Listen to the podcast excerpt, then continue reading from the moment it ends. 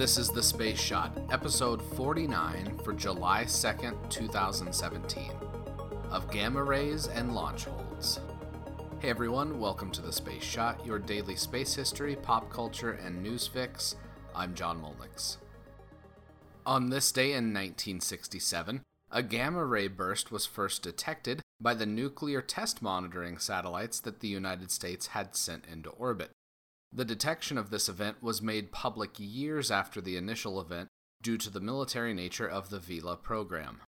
Since the first use of nuclear weapons in World War II, there have been over 2,000 weapons tests carried out by nuclear powers.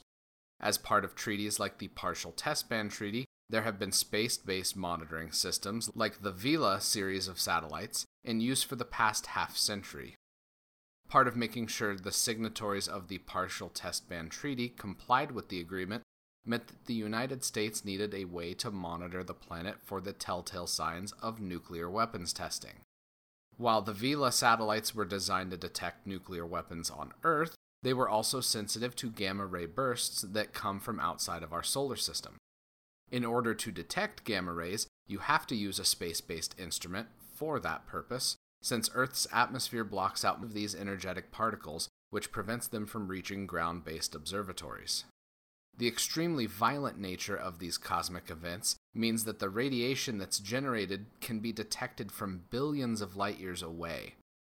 Gamma ray astronomy allows us to peer into cosmic events like supernova or hypernova, which occurred millions or billions of years ago.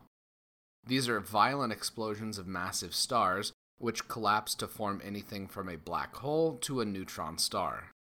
When a star goes supernova, it explodes and then sends that material that was once the star out into space, which spreads heavy elements and other materials at up to 10% the speed of light.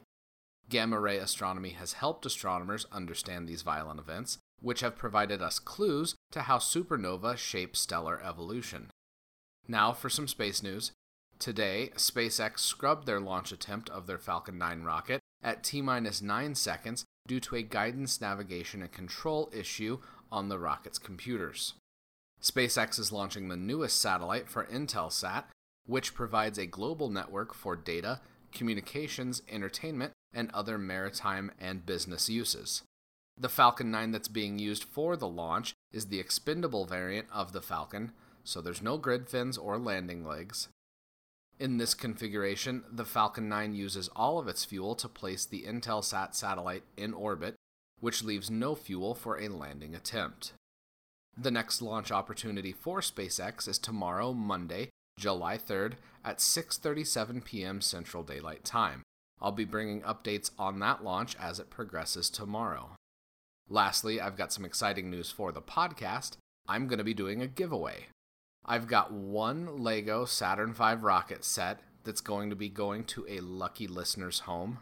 These are incredibly hard to get right now, but I managed to get a hold of two of them back when I ordered mine a few weeks ago. I just finished building mine today, and this was probably the coolest Lego set I have ever built. And I hope that the person that wins this will have as much fun building it as I did today. Follow me on Instagram and Facebook because I'll be posting a video tomorrow with the details on how to participate. I'm starting the contest tomorrow to celebrate the 50th episode of The Space Shot.